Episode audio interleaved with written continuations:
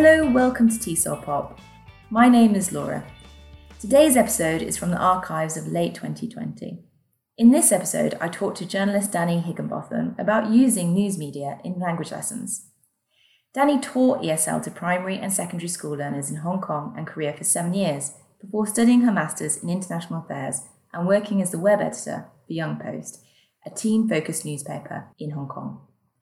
Welcome to the show, Danny. Thank you for giving up the time. Thank you for having me.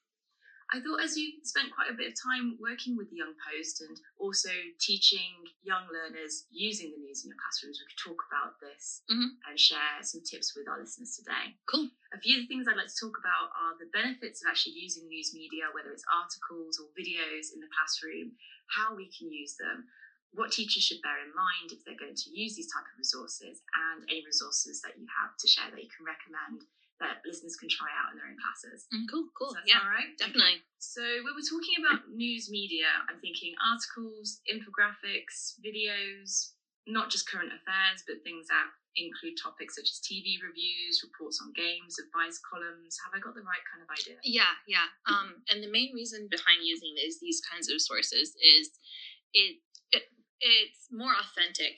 Um, I've noticed that a lot of the books that students have in the classroom they tend to be very stilted, and it makes the kids end up with some kind of um, how to describe it. It makes them sound old. it makes them sound old. It makes them sound unnatural. Um, it's like, hello, Marcus. Would you like to go to the shopping mall and buy a pair of blue jeans? And being exposed to this, the actual media and more authentic materials, um, it helps them see the way that people really speak and the way people really write.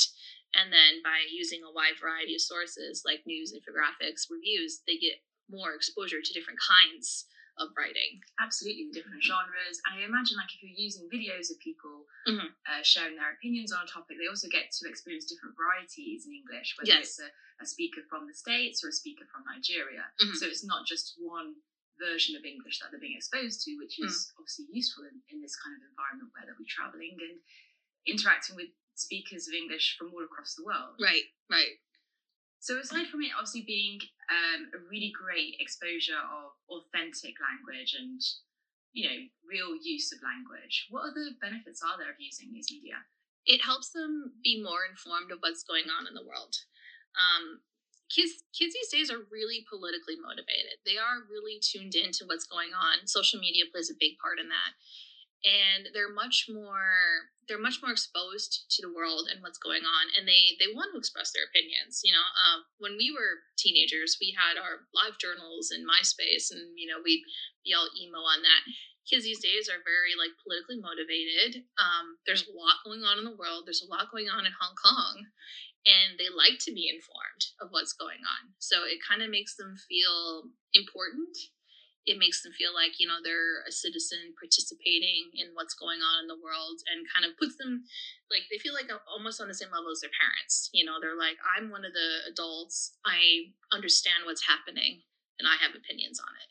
Yeah, and you're providing a space for them to share those opinions. Yeah. they may not actually have those spaces, maybe in other areas of their life, perhaps. Right, right.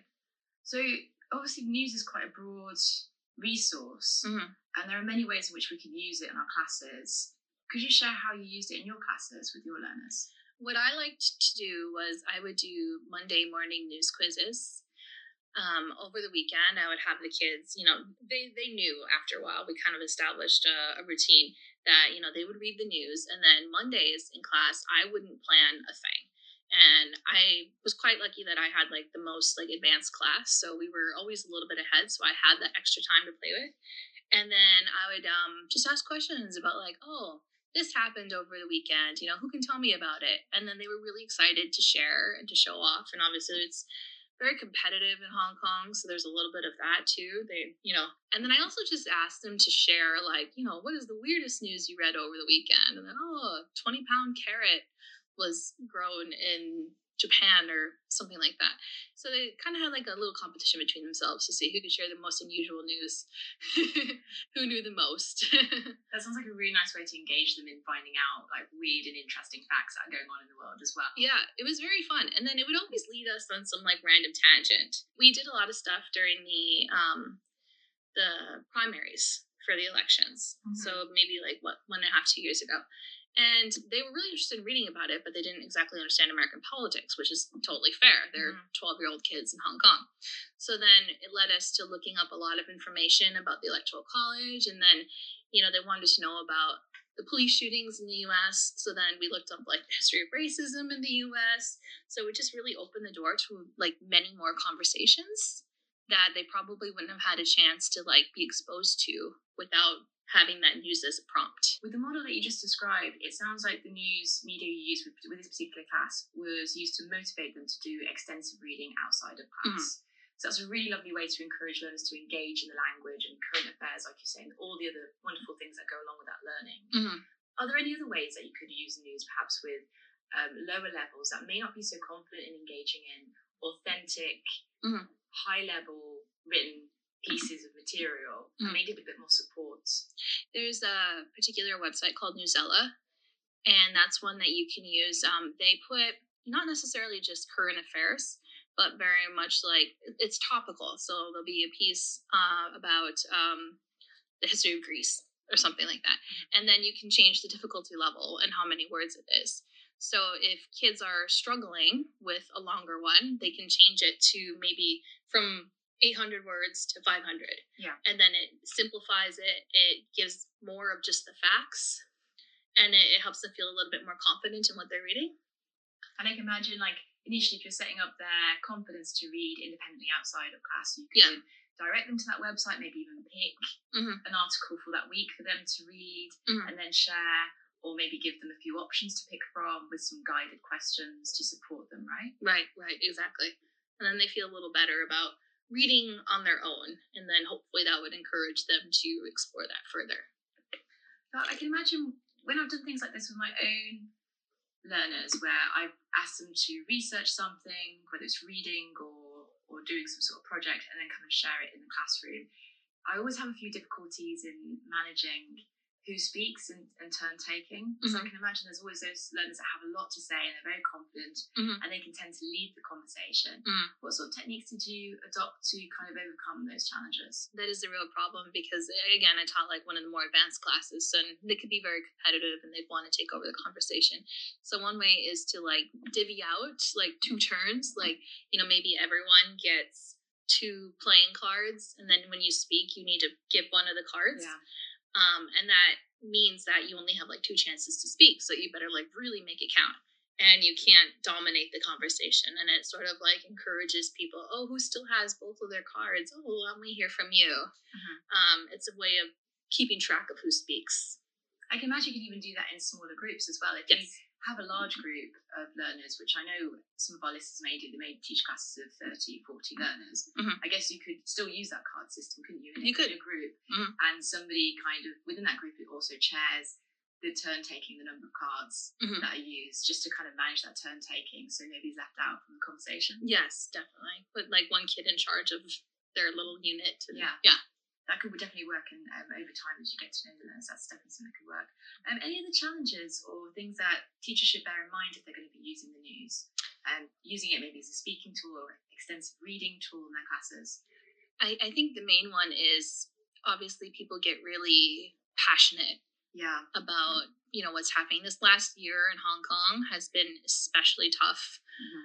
um, with the protests and then covid so there's just a lot of tensions uh, riding high. So um, it's probably best to choose news articles that don't like directly have an impact or maybe like lesser impact on where you are. Focusing it, if you're going to do any politics, it should be outward facing. Yes. Right? Yes. Or generic stuff like the environment. Yeah. I guess those kind of more major topics. Um, domestic issues, are they okay if they're kind of, I know, domestic news such as I know new transportation or yeah, that, those kind of soft news. Soft news would be okay. Or they were very interested in learning about like helpers' rights mm. in Hong Kong. you know, a lot of them have helpers, obviously. And so they were very interested in learning about, you know, there was that case with the Indonesian helper a few years ago where she actually won the lawsuit Yeah. against her, uh, the employer who abused her. So they are very interested in like human rights and social issues, mental health, huge, huge topic. They really want to learn about that. And they're definitely very on the ball as far as like LGBT rights and inclusion, things like that. So those are very are much more open, like welcoming topics, Mhm. and they're very much apply to Hong Kong. So it's a huge conversation in Hong Kong right now. I think so. We can say to our probably listeners if they're a bit unsure and a little bit anxious about picking the topics and how to go about introducing news, maybe just talk to the head of department or Yeah. the principal first. Mm-hmm.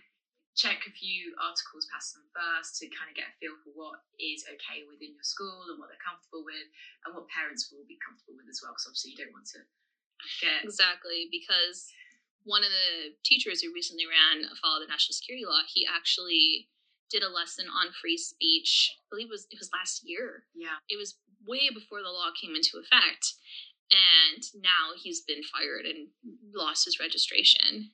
And I've looked at, I've, I've read news about the lesson. I've put up some articles about the lesson, and it, it, it was just, it was about free speech. Why, what is free speech? Why is free speech important? Yeah. So the national security law is still so new. So it's definitely important to sort of like check with the head, the school head. Um, definitely if you're teaching in Hong Kong. Yeah, say. definitely, definitely. That's really good advice. Earlier on, you mentioned uh, Newsela as a great resource that teachers could use if they're wanting to integrate the news into their classes. What other resources could you recommend that teachers could experiment with?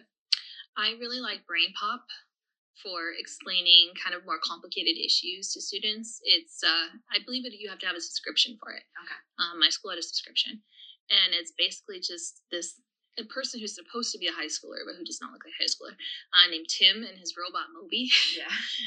and they they tackle these like really tough topics like you know they i taught the kids about segregation using one, one of these BrainPOP videos and they managed to do it in a way that's very interesting for kids but that's also informative and um like the, they do it well they don't try to like sugarcoat anything so they're telling it to them truthfully so that was a really great resource whenever we ran into something from the news and they'd be like oh, you know, can we learn more about this? And be like, okay, sure, let's let's see if it's a BrainPOP video. Hmm. And they quite liked it. So And that's a nice resource they can use in the class and like build a lesson around. Mhm. That, Mhm. That's a wonderful idea. Um, and obviously, what about the Young Post where you write? yeah, Young Post is a really good resource. Our primary focus is an educational tool. Um, we are mostly subscription Mhm. uh, and delivered to schools. And so during times like when um, we were on suspension or the pandemic suspended schools, um, we put out an e-paper so that uh, teachers and students could still use us. So we do like listen. We put out listening activities. We put out activities with video, and then you have the comprehension questions to answer. And each day of the week is tailored to a certain set of learners. Like Monday is for the more maybe lower level English learners who it's very cat's head on the mat type of. Yeah. And then later in the week, it'll be based more towards the international school crowd. Mhm. Um, also, it's just it's it's a good way to learn about Hong Kong, and not just like the big stuff in Hong Kong, but like the stuff was like, here's a teenager who's raising money towards buying masks for refugees, Oh, wonderful. so they Yeah. can learn about the inspiring things that their peers are doing. Yeah, that's really wonderful. That it's not like adult. I don't want to say adult news, but it's Yeah. that learners can see people that are their same age group Yeah, um, and things that are trending that they could get involved in, or maybe Mhm. spark their own ideas and Yeah. you know get them to set up a group that may do something similar for refugees and help people in the community. yeah, kids in Hong Kong are doing some really awesome things. And it's really nice to be able to spotlight that and to share like, hey, this this teenager started a program to they do advertising for small businesses during COVID for free. Wow. Yeah. Uh, you can do something like this too if you wanted to, you know? It's Yeah. it's, it's great. So, what kind of age group is it aimed at? The Young Post. From about 11 to 18. And do you have any particular articles that you'd like listeners to Google um, for that you think, oh, no, this would be a good one. Try this one out in your class. We're going to start with the Young Post. I, I personally like my favorite one I've ever written is about uh, two shop cats in Sheung Wan. I just it just randomly struck my head like one day, like, oh, what would it be like to be a shop cat in Hong Kong? So I went to this um, little random general store. I really have no idea what, what they sell. There's like candles, there's eyeglasses. He also does haircuts. it's like a bit of everything. And um, I interviewed these two cats called Dai Dai and Sai Sai. Mm. And I tried to write the article from their point of view that got changed. but I pers- I love it. It's done very well and it's just very cute and it's kind of like one of those little quirky Hong Kong things. Mm-hmm. Like there's so many unique, weird, wonderful things about Hong Kong that it's easy for us to overlook. Yeah. Because you can get so jaded living in this city. And just take things for granted. When you get used to living somewhere for a while, you kind of forget exactly the things that do, does make it quirky. Yeah, yeah. So that's probably one of my favorite pieces is about um, the day in the life of a Hong Kong shop cat.